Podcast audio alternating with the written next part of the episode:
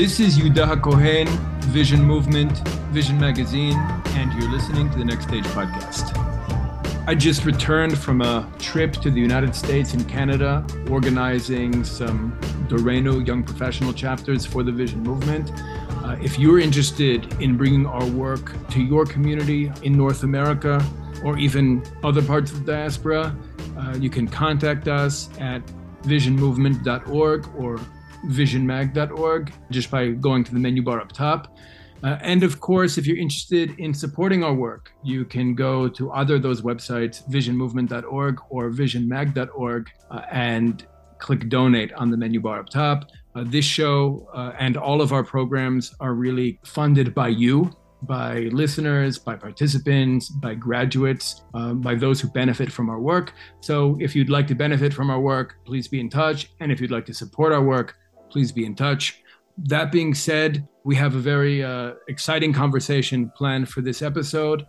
Joining me on the show is Yirmiyahu Danzig. He is the Director of Education for the Cherut Movement, the Freedom Movement. He's a committee member of Habayit, and he's a social media influencer uh, in his own right, putting out a lot of messages that I would say are very Vision Movement adjacent, if not coming directly from the Vision Movement.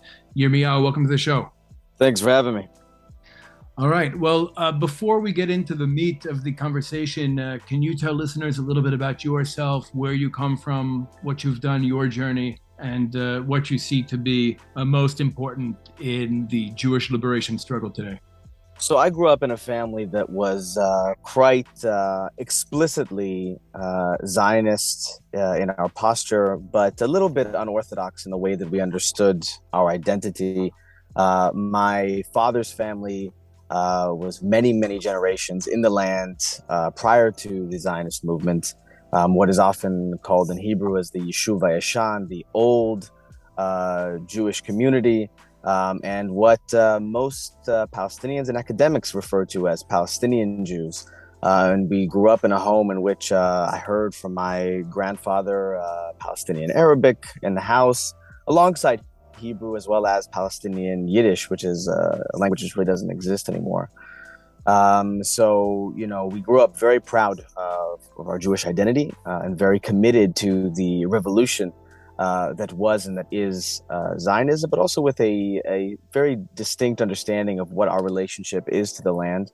Um, and that's something that informed my own activism uh, when I was uh, living in the United States and arriving to college campuses um, and uh, coming to grips with what is uh, certainly a, very uh, um, visceral and painful uh, fight uh, that I see between family members, between cousins, but cousins in the real sense, not in the kind of pejorative way that it's often described.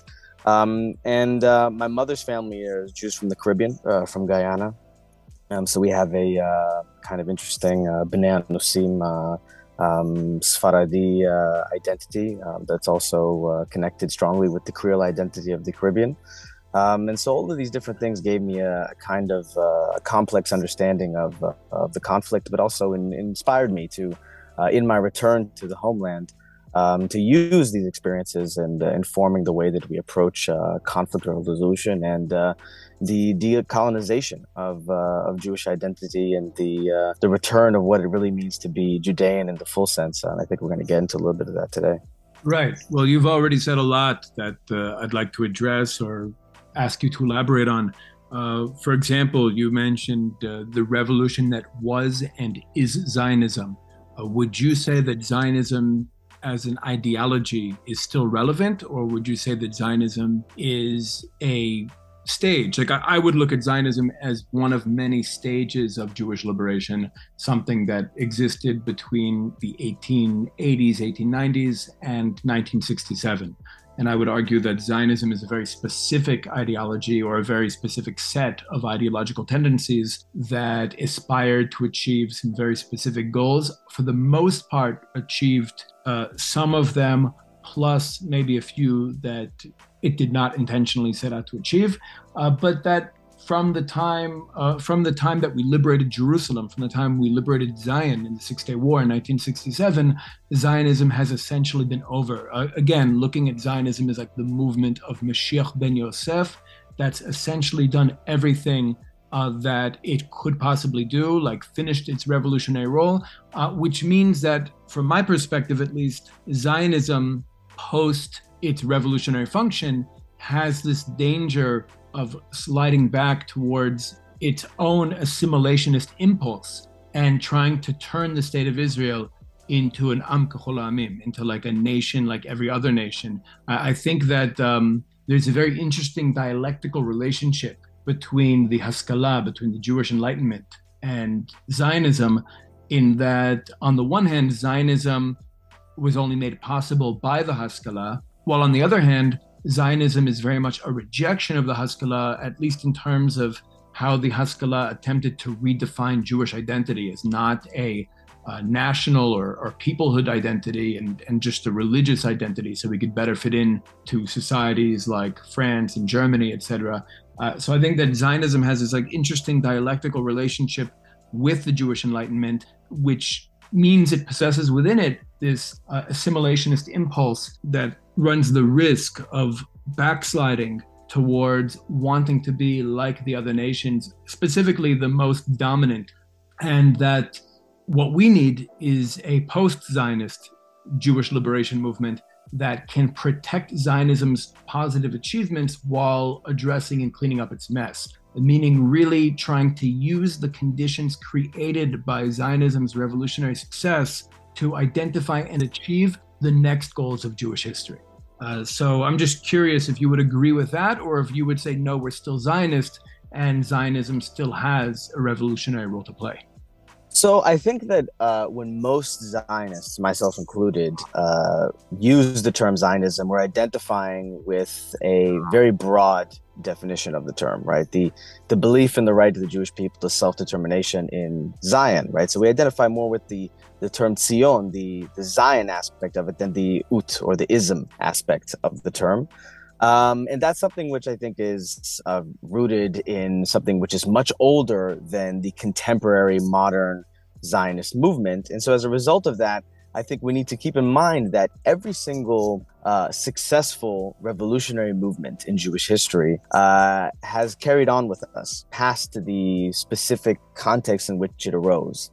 Um, you know, if we look at, for example, uh, Ezra uh, his movement to you know to return to Zion and to have a resurgence of the Jewish people in Zion. Right. Uh, obviously, the specific movement that he led um, was dependent on the specific circumstances of that time period, what was going on in Babylonian uh, society, and the wants and needs of the Jewish people uh, of that time period.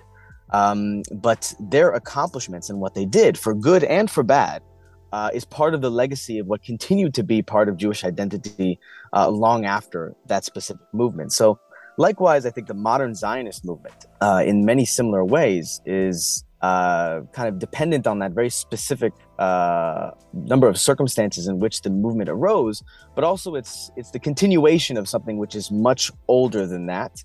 Um, so, whether or not uh, we've come to this the point in which we need a new Jewish movement to kind of update uh, the software that is the the revolution of Jewish history. Um, I'm not sure if it's clear to us yet, because in many ways the important accomplishments of modern Zionism um, have been accomplished.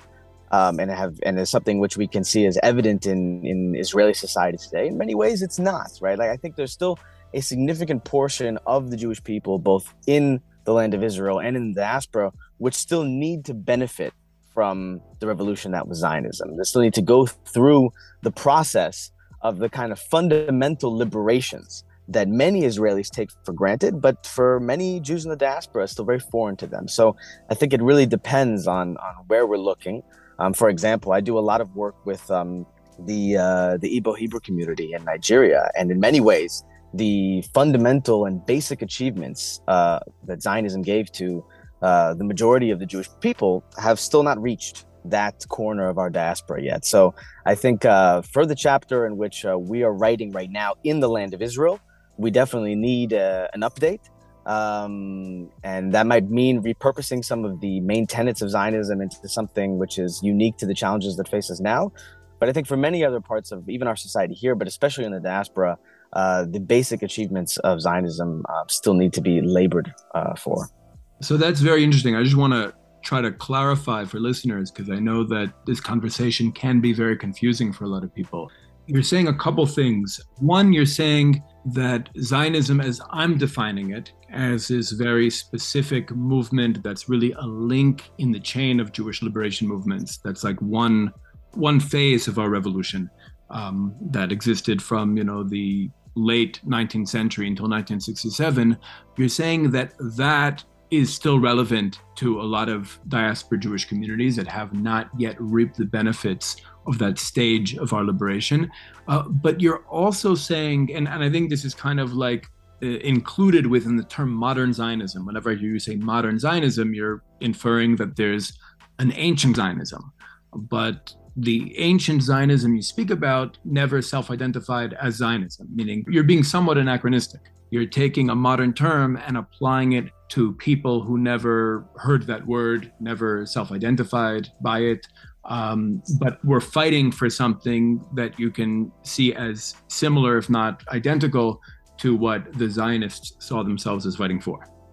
Yeah, I think that's an accurate description of, uh, of what I'm doing. Uh, I just think that it's important that we remember that um, we, the Jewish people, suffer in general from this constant uh, tendency to use anachronisms, right? Because we have to remember that Judaism, right, is not a, a term that our ancestors identified with.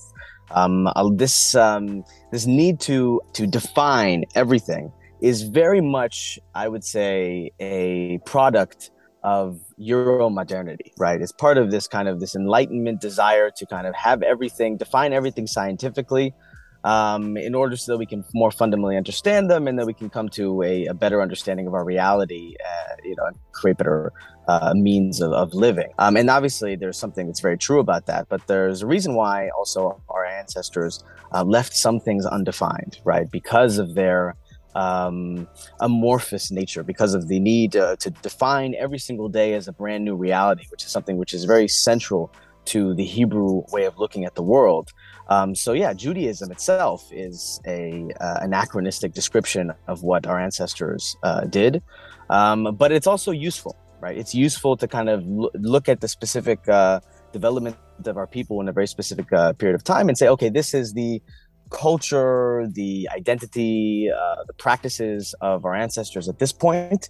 Um, and that was surrounded around the uh, the civilization and the culture that was concentrated in Judea, and we describe that as Judaism. Likewise, while our ancestors definitely wouldn't have recognized the word Zionism, they definitely uh, recognized the word Sion or Zion, right? And so I think we need to make sure that in looking for the next uh, ideology to advance our history to the next level, uh, we need to make sure that we don't throw the baby out with the bathwater when it comes to the important accomplishments of Zionism. And just to kind of make it concrete for a lot of the, the listeners um, as to what aspects of the basic accomplishments of Zionism still have to uh, reach much of our diaspora. For example, the Hebrew language, right? One of the first things we talk about in terms of the ways in which uh, the uh, Zionist establishment the land of Israel was able to revolutionize uh, Jewish life was in the the revival and the institutionalization of the Hebrew language.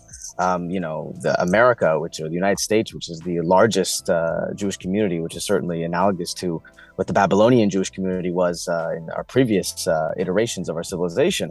Um, Hebrew language is something which very few people speak and are illiterate in, and that's uh, and that's something which we need to look to the accomplishments of the Zionist movement in the land of Israel and see how we can uh, employ some of these policies in diaspora in order to strengthen our people. Right. You're just taking this conversation deeper and deeper and deeper, which is great. Um, I agree with you that Judaism is a relatively modern social construct. Uh, I guess I take the opposite approach, though. I, I say, let's not use it. You know, I, I, tend to push back against the term Judaism. I don't like it. Uh, I think the term Judaism is really part of our colonization and part of us trying to uh, recreate our own identity as a religious one as opposed to what we were before the Haskalah, uh, which was essentially Palestinian refugees. You know, we spent roughly 1700 years as refugees, as communities in exile, living isolated from the host populations in the lands that we were, organizing our communities according to portable versions of the civilization we had left behind that was essentially destroyed by the Romans, uh, knowing that we were going to go home, knowing that eventually we will go home and we will unpack this portable version of our civilization and bring it back to life on a real national level so that we could fulfill our historic mission of being a mamlechet kohanim v'goy kadosh, being like a kingdom of priests and a holy nation, being like a living, breathing nation on the stage of history that influences humanity through the very way we organize ourselves, through the way we organize our society, showing that kedusha, that holiness, can be expressed not only in a yeshiva and in a uh, synagogue, but also in an army, also in a government, also in a judicial system, also in a sanitation system, and a healthcare system, and a transportation system, to show that every facet of national identity and every corner of our society can manifest Kedusha, can express Kedusha through expressing the divine ideal in every sphere of human behavior, uh, in every sphere of national identity. And I think that's something we always knew we would come back to our land in order to do, uh, until the Haskalah, when we started to redefine ourselves as Germans with a Jewish religion, Frenchmen with a Jewish religion. And that's where Judaism really comes in. And it was, of course, only shortly after that that we decided to copy our Christian neighbors and uh, come up with all these denominations like Orthodox and Reform, etc. Um, but but again, these are all layers of our colonization. So I, I do think it's helpful to get away from terms like Judaism. I don't think our ancestors would have understood that term.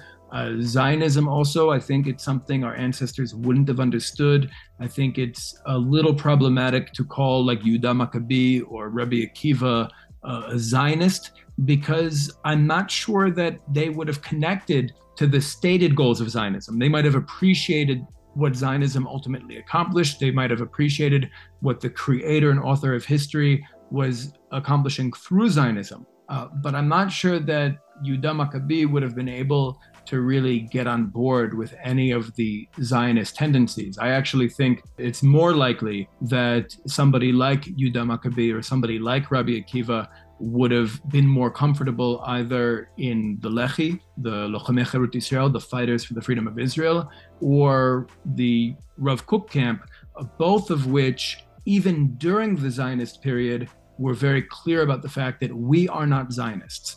Like we are something else. You know, Lehi said, you know, we are not Zionists. We are an indigenous people's liberation movement. Zionism is Chaim Weizmann. Zionism is Zev Jabotinsky. Zionism is some philanthropic colonial project that's working with the British Empire. We're not that. Or Rav Kook said, uh, you know, Zionism is too shallow an ideology to sustain a living nation, let alone revive a dead one. Uh, but at the same time, Rav Kook saw that the creator is doing something through the Zionists, and that should be supported even if we ourselves aren't going to identify as Zionists. So I, I, think if that was true for the Zionist period, it should be even more true for the post Zionist period. And I think that what's interesting to me uh, about both the Lehi and Rav Kook is that they had a set of ideas that are still relevant to our current situation. Whereas I think all of the different Zionist thinkers had ideas that were extremely relevant to their conditions or the conditions of the Jewish people, especially in Europe uh, a uh, hundred years ago, but are not necessarily relevant to where we are today.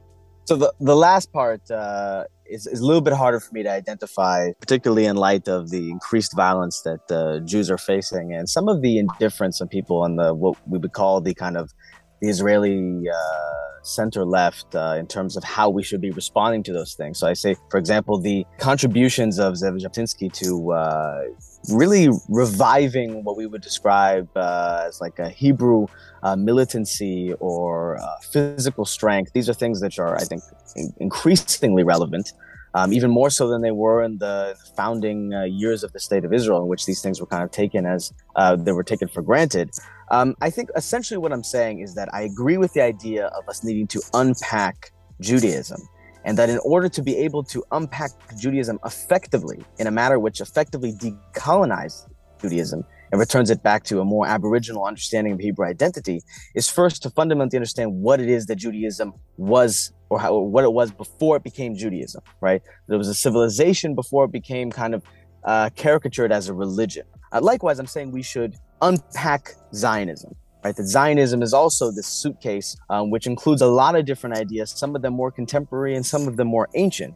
Uh, and in, in unpacking that suitcase, we we need to fundamentally understand what it was that uh, Rebbe Akiva was fighting for, what Bar Kokhba was fighting for, what uh, Shimon uh, was fighting for, and see what they have in common with some of the more contemporary uh, Jewish revolutionaries. Uh, and in that, finding out what it is that we need to be doing right now and in this generation.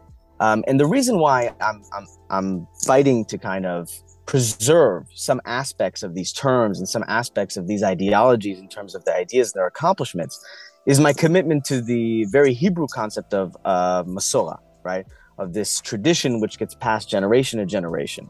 Um, it's important for us to study the teachings of Rabbi Akiva, uh, but in coming and understanding Rabbi Akiva fundamentally in terms of what it was that he was fighting for, who he was, his ideas and his ideology, one of the fundamental assumptions of our civilization is that we have to access that most effectively through the tradition we get handed down generation to generation. Then I need to go through a Rav Kook. I need to go through a Maharal uh, of Prague in order to get back to that line and understand it fully uh, and effectively so.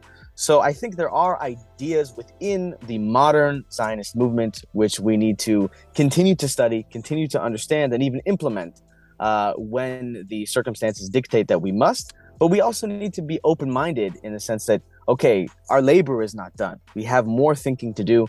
This generation needs new ideas, just like the generation of Rebbe Akiva needed new ideas for that generation. So I think that there there, there is a golden uh, mean here, um, and we and part of these conversations is figuring out uh, where we can take things from the accomplishments, but also build something new. Right. I definitely agree that Jabotinsky's historic contribution to the development of the Jewish people was massive in terms of us understanding that we are physically capable of violence, meaning that until Jabotinsky came along, we were, and again, this is one of the curses of Galut. This is one of the curses of exile we see in Parshat Bechukotai, that in exile we will be cowards. It says so explicitly in the Torah that that is one of the curses of exile. We will be cowards, and we were, uh, especially Ashkenazim. And maybe it took a few centuries to kind of beat us into that position and beat us into seeing ourselves that way. Remember, Ashkenazim had the unique uh, experience of spending our exile in the belly of the beast, inside the civilization that had destroyed ours, and was still looking to unleash its wrath on us from time to time, uh, and still felt threatened by us on very deep, fundamental ideological levels. Uh, and so I think that uh, ultimately we came to see ourselves as powerless. We came to see Gentile aggression as akin to a natural disaster, a tidal wave, a hurricane, an earthquake. Uh, you can't fight the earthquake. You can't make the tidal wave bleed. You can run, you can hide, you can take shelter. And that's really the way we had been conditioned to relate to Gentile aggression until people like Zev Jabotinsky came along and uh, infused us with these new ideas. Um, and so, so I think that is valuable. I'm not sure. I, I, mean, I guess I would agree that in the diaspora, that is still relevant. There are still Jews in many parts of the diaspora, including North America, who view themselves as physically inferior to their Gentile neighbors, who would normally be intimidated to get into a physical altercation. Even when I was growing up in New York City, uh, you know, after 1948, after 1967, we can say in the wake of Zionism success, I was still growing up in an environment where to be a Jew was considered a bit of a liability. You know, I, I'm still learning to this day, I'm still discovering that some of the guys I grew up with are Jews because they were so closeted about it because just you know just like a woman has to work harder to get the same respect and the same pay in the workplace. In the environment I grew up in, a Jew had to be more violent to get the same respect as an Italian kid or an Irish kid or a black kid, uh, just because we were perceived um, as physically inferior and often perceived ourselves that way. Uh, so I do think that you're right in terms of Jabotinsky making a major historic uh, contribution, as I think many of the Zionist leaders did. Um, and I do think that maybe some of this is still relevant to certain diaspora communities. But I think for those of us here in the land of Israel, trying to continue our revolution, we need to be scientific. I know that um, you're right. We should be connecting to the worldview of our ancestors, which doesn't necessarily uh, always require a scientific analysis of everything. Uh, but in terms of the practical steps, the mechanics of advancing our liberation and our revolution, I think we do need to be as scientific as we possibly can in order to be successful. And I think that requires a, a much deeper analysis, meaning that's where I would say the Lehi, the Stern group, was much more advanced than Zionism. Um, I think Jabotinsky, even though he made that historic contribution we both spoke about, I think that his political analysis, his, his geopolitical analysis, was very flawed to the point that until his death, Jabotinsky opposed he opposed any armed struggle against British rule because he saw the British as our potential allies, he saw a misunderstanding, not a fundamental conflict of interests between the Jewish people and the British Empire. And he believed that if we were to assert our position more aggressively or more clearly, then the British would see it as being in their interests to support our liberation. Whereas uh, Yair, Avraham Stern, took the position that no, there is a fundamental conflict of interests between the Jewish people's rebirth and the British Empire's imperialist interests. And I think that one of the reasons why Yair was able to reach conclusions that Jabotinsky wasn't is actually that Yair grew up in a Marxist Leninist youth movement and he had those tools of analysis. And I think those tools can be very valuable, um, not only 80 years ago in formulating a correct line for freeing our country from British rule, but even now in terms of understanding our position in relation to US imperialism, in terms of uh, a lot of shifts taking place in the world, and understanding how we can advance our liberation uh, within the context of the world as it exists and as it's shifting today. Yeah, and I, I agree with a lot of what you said right there. I think it's important for us to keep in mind that we can study from and even identify with those that came before us while vehemently disagreeing with them, right? Uh, often, uh, you know, we just, uh, or fasting for Tisha B'Av, um, and uh, a lot of us were remembering the story of uh, Rabban Yochanan ben Zakkai, uh, who, on the eve of the destruction of uh, Judean civilization, was going and making deals with the uh, Roman rulers at the very moment in which other Judeans were fighting to the very death uh, to protect Judean society um, and um, at all costs. So, you know, often whenever we come to uh, Tisha I find myself asking myself the same question. I'm going to be doing it for the rest of my life, Bezrat Hashem. Uh, asking myself, who would I have been on that very moment? I don't know, right? And and and also asking the question, who was right? You know, we look at that period um, through the various historical writings uh, and polemics that existed uh, that we get through uh, Josephus, but also through the uh, through the Talmud, uh, and we have a very specific picture based on the ideological positions that our ancestors took. Um, and you know, we still obviously we we owe the survival of our civilization to what uh, Rabban Yochanan ben Zakkai did. But at the same time, I think we can uh, disagree with uh, some of the uh, methods and strategies uh, and even uh, beliefs um, and I think the same thing applies uh, to how we look at the uh, the founding fathers of Zionism today. Um, I just want to uh, kind of uh, pick a bone with the with the notion that uh, you know in the land the teachings of Jabotinsky are less relevant than the diaspora.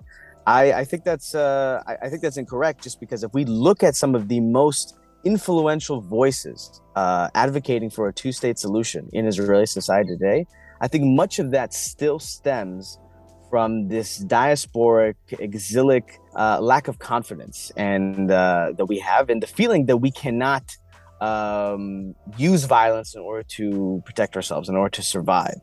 Um, there are very loud voices. I'm not going to mention organizations that look at uh, the very problematic status quo uh, in Judea and Samaria, in the territories, um, and the day-to-day um, abuse and sufferings of Palestinians in their ethnic conflict with us and they come to the conclusion if this is what we need to do to survive, then what we need to do is divide the land. And when those of us who are against dividing land say, hey, we cannot survive uh, in that type of constellation in which we have basically a gigantic version of uh, the Gaza Strip over the most densely populated uh, Jewish center of the world, um, they say, okay, you know, well, it's worth it though, right? Then we'll just go to war again, knowing that that means more Jews will die. So basically, it's an internalized, okay, you know, I'd rather be a dying uh, victim that's right or righteous than a strong person that resolves uh, issues with the violence. Um, so I think that we still have a lot of work to do um, in the front of teaching Jews that, hey, if you need, if, if the decision is uh, getting hit on the other cheek, uh, or punching the other person back, then you need to be ready to punch the other person back if it means that you get to live uh, in peace and to accomplish your goals.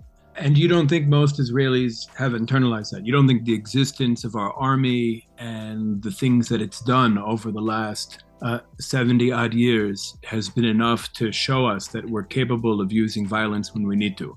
Meaning I'm not talking about the politics. I think that the notion that we're capable of defending ourselves physically, that we don't need to rely on powerful Gentiles for physical defense, I think is something that for the most part we've internalized. I think where we run into trouble is on the geopolitical level, meaning there's still this notion of superpower patronage that in order for Israel to survive as a nation state, we need to be allied to strong Gentiles, not because we can't win a war without them, but because the ability to win a war is perceived as not enough to ensure our survival.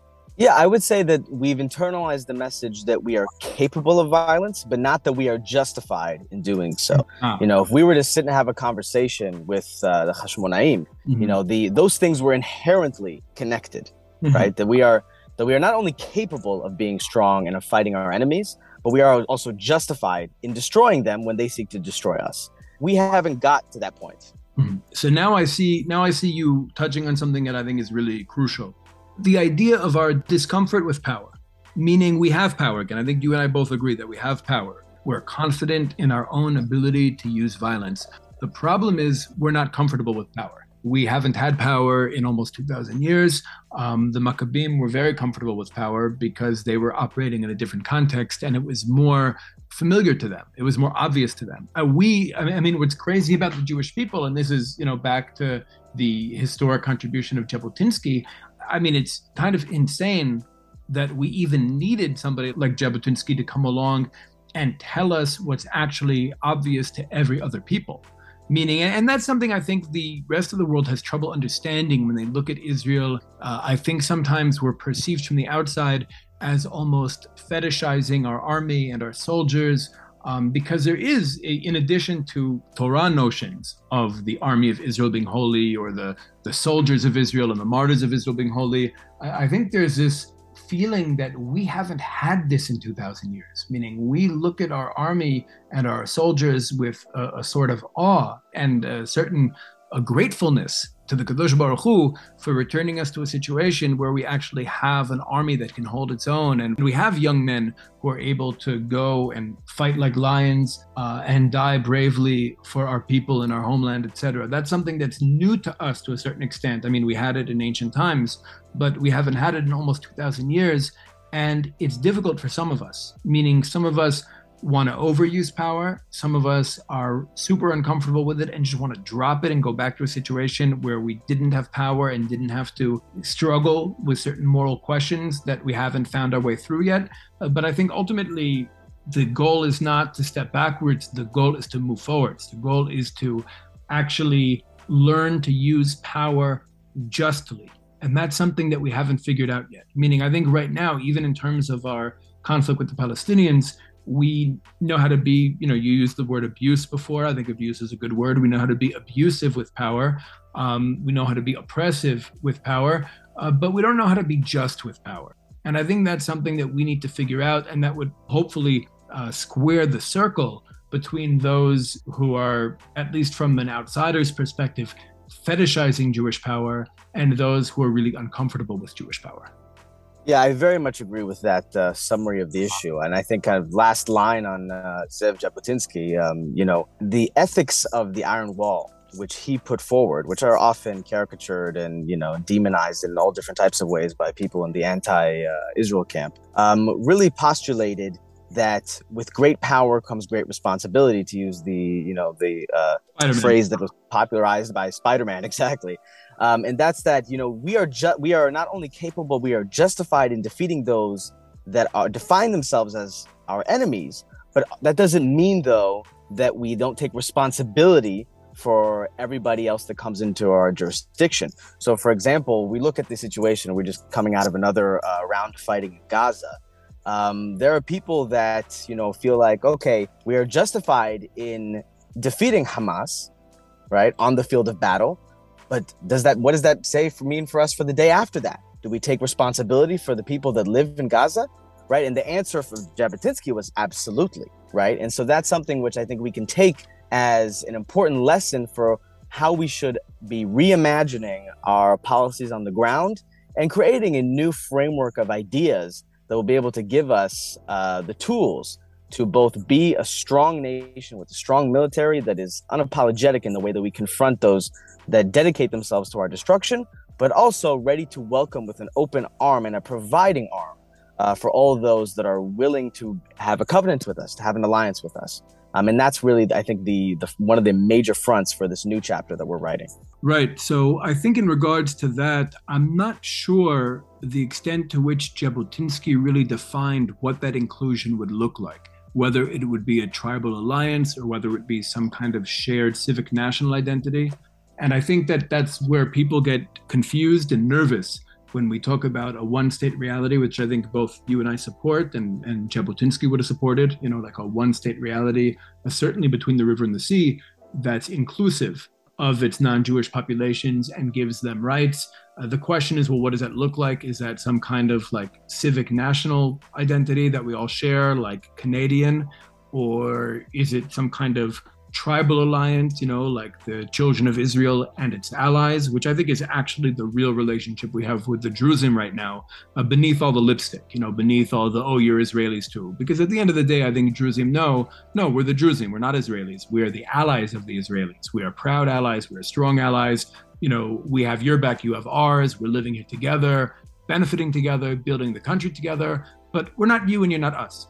Um, and I think that you know, Jabotinsky, like many of the Zionists, was very much motivated or, or very much influenced. I would say he was very much influenced by European nationalism. I would even say that the Kadosh Baruch Hu put nationalism into the world partially for our benefit, you know, for us to be able to pick it up and use it for our liberation and to pursue our historic mission, which of course requires us to come back to our land, take possession of it, and begin to rebuild Hebrew civilization.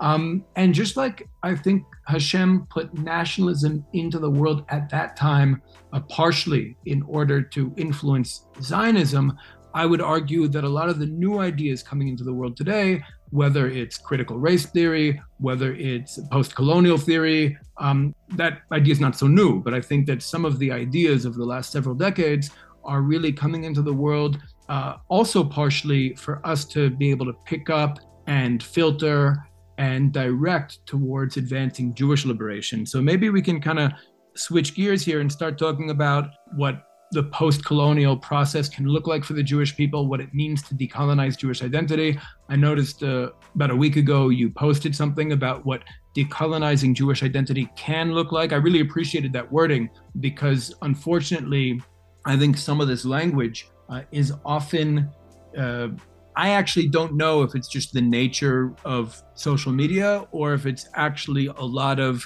Jews in this space not understanding what decolonization really means and using it as kind of like a corny Hasbara buzzword. Uh, and that, of course, you know, is frustrating to those of us who actually do understand what this is about, do understand what a post-colonial process can and should look like, uh, and then to see it just kind of like weaponized as you know the newest hasbara it can, can be very frustrating uh, but sometimes i think that that's just the nature of social media and to be able to get these messages out there to a broad public of young jews who are completely unfamiliar uh, with these ideas maybe it's sometimes helpful to kind of sensationalize it dumb it down uh, and make it accessible so that more young jews will be interested in the concept of decolonization.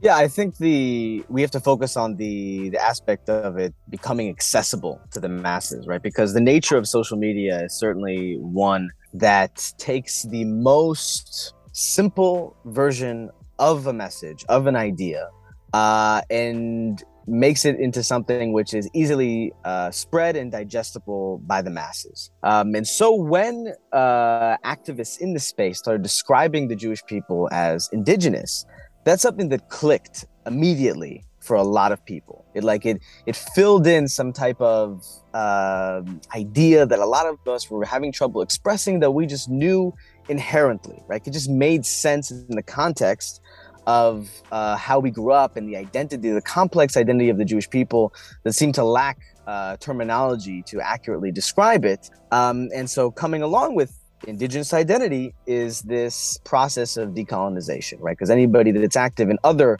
uh, spaces uh, for indigenous rights understands that uh, these is some, this is something that comes uh, part and parcel um, with decolonization. Um, and the issue has increasingly become that okay so what does it mean to be an indigenous people all right we understand that you know we can in many ways uh, align with what this definition is uh, in some ways no? Um, but and also what does it mean to decolonize right? And this is something which i think uh, hasn't been fully fleshed out because these aren't self-evident. Uh, there are many different ways to decolonize a colonized people.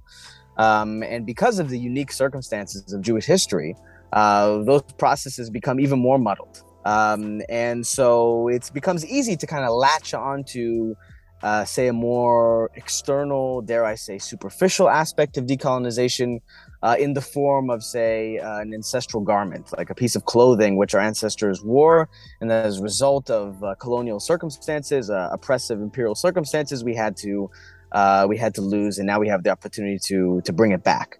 Um, but as other people in the space have rightly pointed out, right, if some anything superficial in the process of decolonization has to be accompanied by a more meaningful um, and complex process of uh, decolonizing the indigenous mind, decolonizing the indigenous worldview, because you know before it's expressed in the way that we dress and the foods that we eat it's expressed in the uh, in the oppression of our indigenous ideas and our indigenous culture. So i think that you know we have to start uh, shifting the conversation uh, amongst those that work in the space uh, and, and, you know and, and, bring these ideas more to social media where these ideas can get more uh, of uh, mass appeal we need to shift the conversation to talking about how what does this look like in terms of uh, the ideas that we teach, the way that we educate, the way that our society functions, um, on the level of our diet, on the level of our economics, uh, spirituality.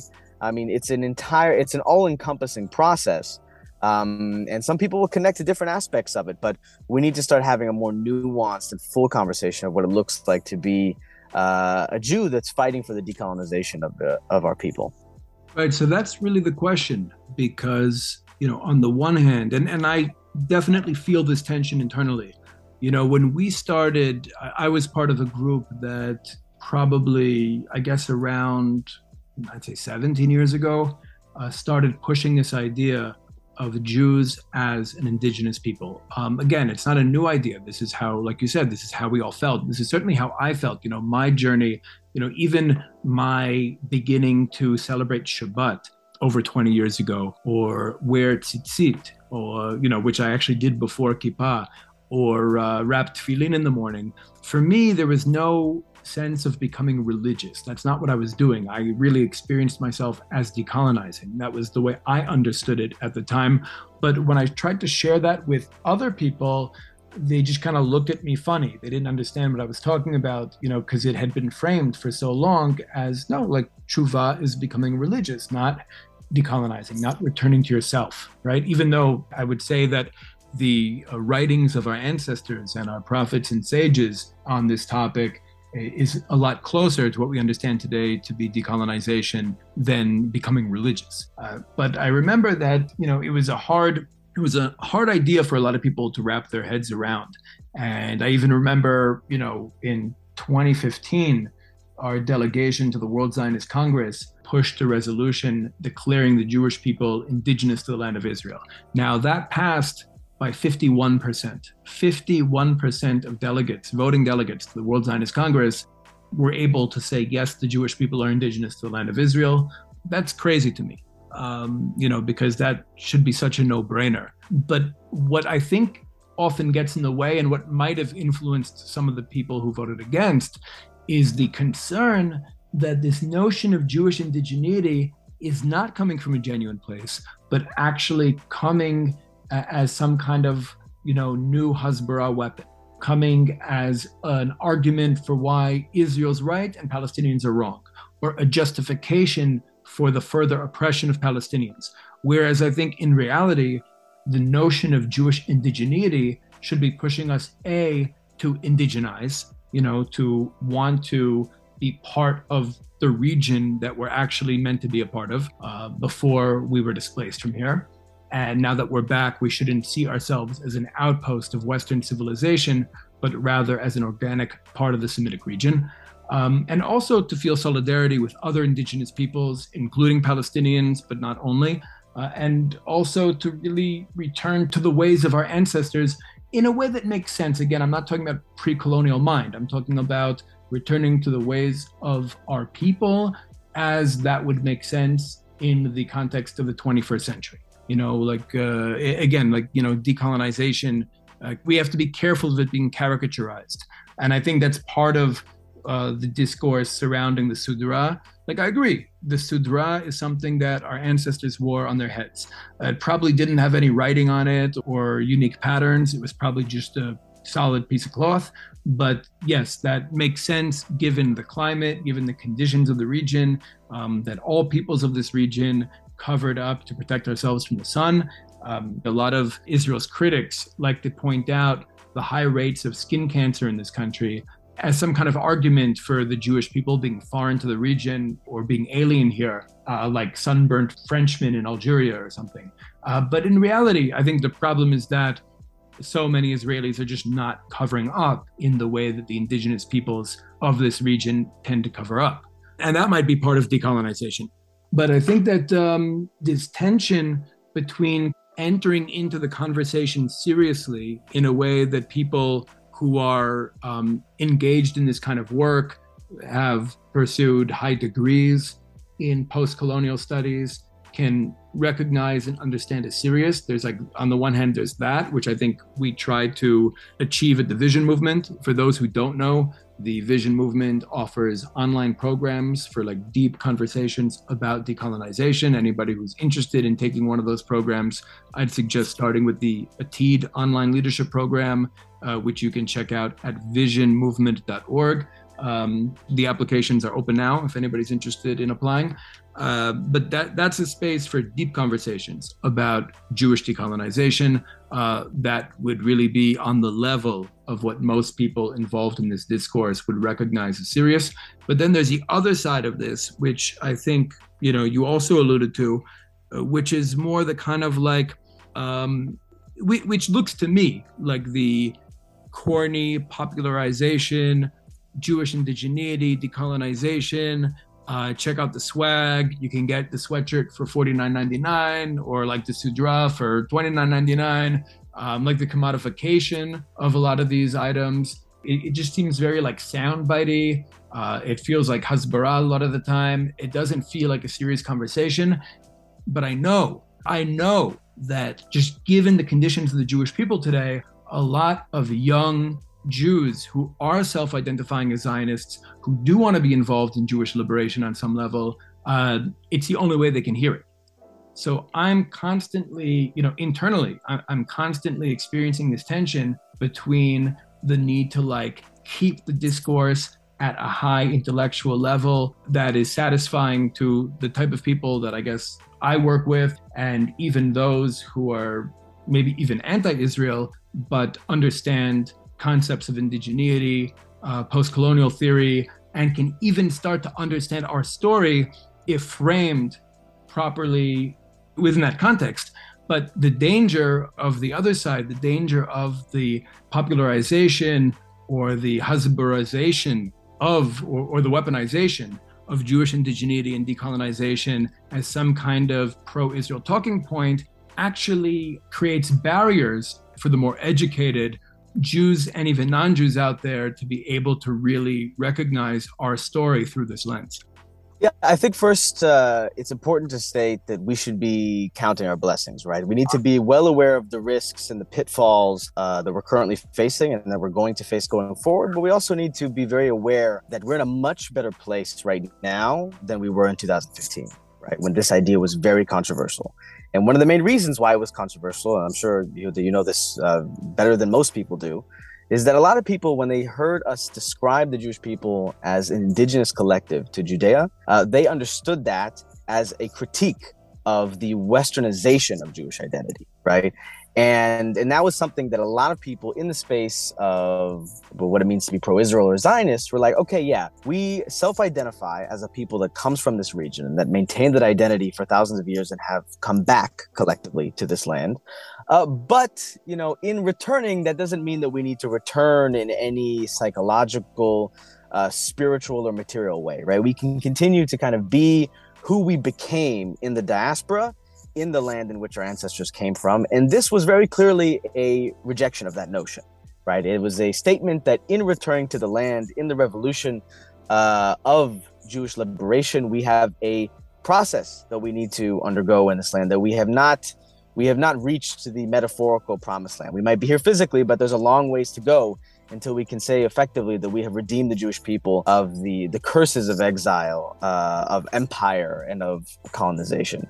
Um, and you know, but from 2015 until now, that idea has basically been adopted into the mainstream of the space, and along with it, uh, the pitfalls that come uh, alongside it. And we're talking right now about how we can overcome uh, these issues and bring us back to a more meaningful discourse uh, and how we can uh, effectively decolonize our identity. Um, and I would say that we need to utilize some of the things that we connect to less. For example, social media, for example, commodification, uh, in effectively bringing people back to a more meaningful uh, dialogue.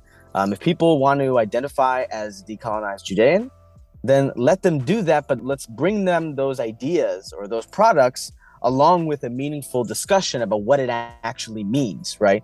You don't become decolonized by purchasing something.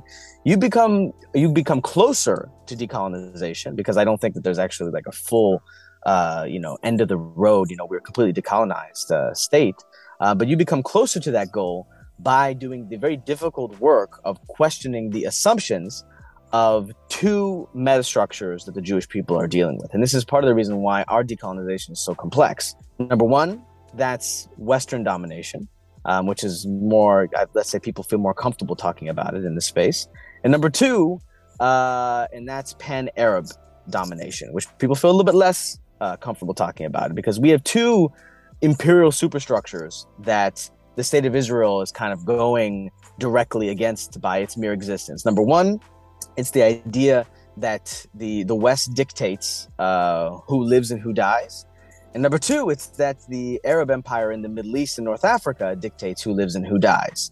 Um, and we're constantly dealing with both of that. So we need to be also be careful um, as we begin to decolonize aspects of our identity, whether it's uh, our language, um, our economic structures, agriculture, um, you know, the way that we engage in uh, geopolitics uh, we need to be wary of saying, okay, the way our ancestors uh, operated is just the way that the Arab world operates, and that's not true, right? We're a unique Semitic civilization, um, and and the rise of the the Arab Empire in the Middle East and North Africa uh, meant the destruction of many other indigenous civilizations of this region, um, a minority of whom uh, still uh, exist to this day in a kind of marginalized uh, way of life.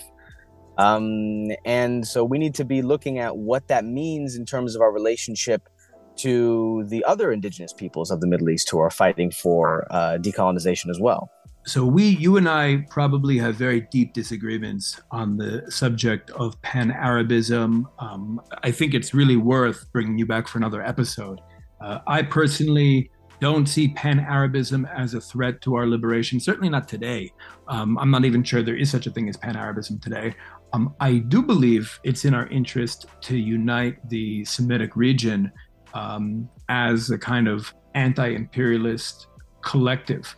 And that's something that the Lehi actually tried to do in the late 1940s. That was part of the platform of the Lochamim, the Fighters Party. You know, that was like the Lehi party that went into Knesset. Um, this idea of unifying the entire Semitic region and keeping it neutral in the Cold War. Uh, but again, we might have different definitions of, you know, what colonialism is, uh, what imperialism is, what empire is, and its relationship to capitalism. Uh, and I think that might be worth bringing you back on for another episode because those are really those are really complicated conversations that need to be had on a very deep level.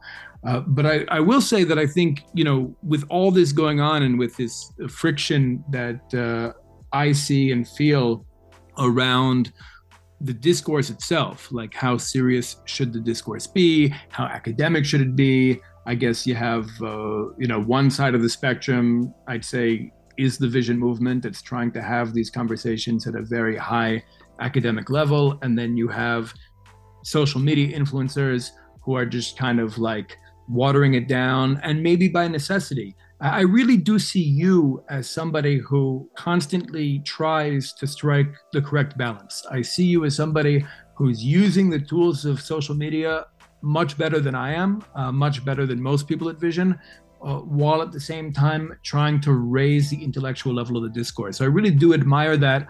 Whether you're successful or not is a better question, but even if it's a failure, I admire the attempt and I'd like to see it succeed. Like I want to see what you're doing succeed because I do think that ultimately, you know, watering down some of these ideas for social media might be the only way to reach a lot of young people, especially young Jews uh, who need to be reached. But again, you know, as I said, I don't like the intellectual level being watered down too much because then it just becomes hard for serious people to take it seriously. And I really appreciate that. I just want to clarify one point that I do think I need to come back to have a more kind of robust discussion on Pan Arabism and the relationship between that and the concepts of empire and colonialism. Uh, but I will I do want to clarify that I don't see the Palestinian Arabs as the representation of Pan Arabism uh, in the Middle East. I think that their their identity is far more complex. And in answering these questions about uh, the relationship between colonialism, uh, westernization, Pan Arabism, Palestinian identity, Israeli identity, we're going to have a much clearer idea of what the future is going to look like, in which we're going to have a more broader Jewish, Arab, uh, Israeli Palestinian partnership uh, in creating the type of reality that we want to see uh, in this land and in the broader region. Right. No, that's very well said. One last point I'll make is that uh, you've used the term Judean a few times in the course of this episode. You know, I would like to see the term Judean uh, be limited to those of us who live in Judea. I think today there's a terrible word that's used, uh, settler. You know, I think that's a it's an awful term that uh, we get hit with a lot. We're not settlers, but unfortunately, sometimes we behave like we are. So I'm I'm trying. You know, one of the projects that I'm engaged in is trying to live in Judea, live in the West Bank um, as a Jew fully without being a settler. And I think that's an important project. And, and I think the word Judean would be a good word to describe those of us who are actively trying to do that. The more that I feel the word Judean becomes, I don't want to say co opted, but certainly taken and used to just like become a synonym for Jew. Um, I, think the more that happens, and you know, you have Jews in the United States, Jews in Canada, Jews in England who are all calling themselves Judean without living in Judea. Um, I think that kind of prevents us from actually creating a clear definition and saying no, like a Judean is a Jew living in Judea, uh, perhaps also Samaria. Um, and without that word being available to us, we just kind of have to, you know, at best, I think we can say West Bank Jew, uh, which is preferable to settler, but obviously Judean would be much more accurate and would connote indigeneity. You know, it's funny that actually that idea was actually first proposed by J Street. J Street wanted to stop calling us settlers and start calling us Judeans, uh, because from their perspective, and obviously this this exposes that J Street was operating psychologically within a very Zionist paradigm. settler is a good word and Judean is a bad word. Judean um, bringing up all of the trauma of the uh, zealot revolt against the Roman Empire. You know, Judeans being those irresponsible freedom fighters who ended up, you know, burning the food and, and causing the destruction of Jerusalem. Uh, at least that's how J Street saw it. So uh, when I saw that, this is going back almost 20 years, I said, hey, wait a minute, that is who we are. Like we should be calling ourselves Judeans. Uh, because unlike the word settler, which connotes uh, colonial presence, uh, Judean infers indigeneity.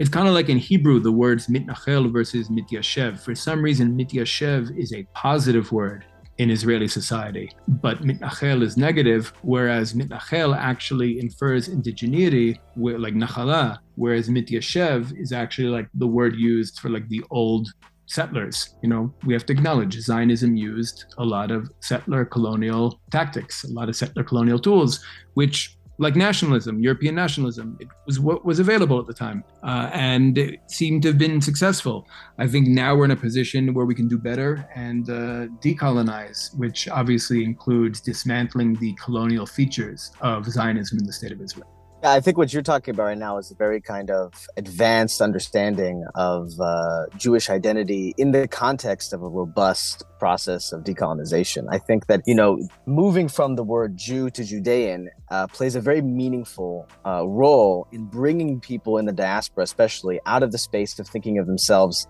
as Americans with a Jewish religion.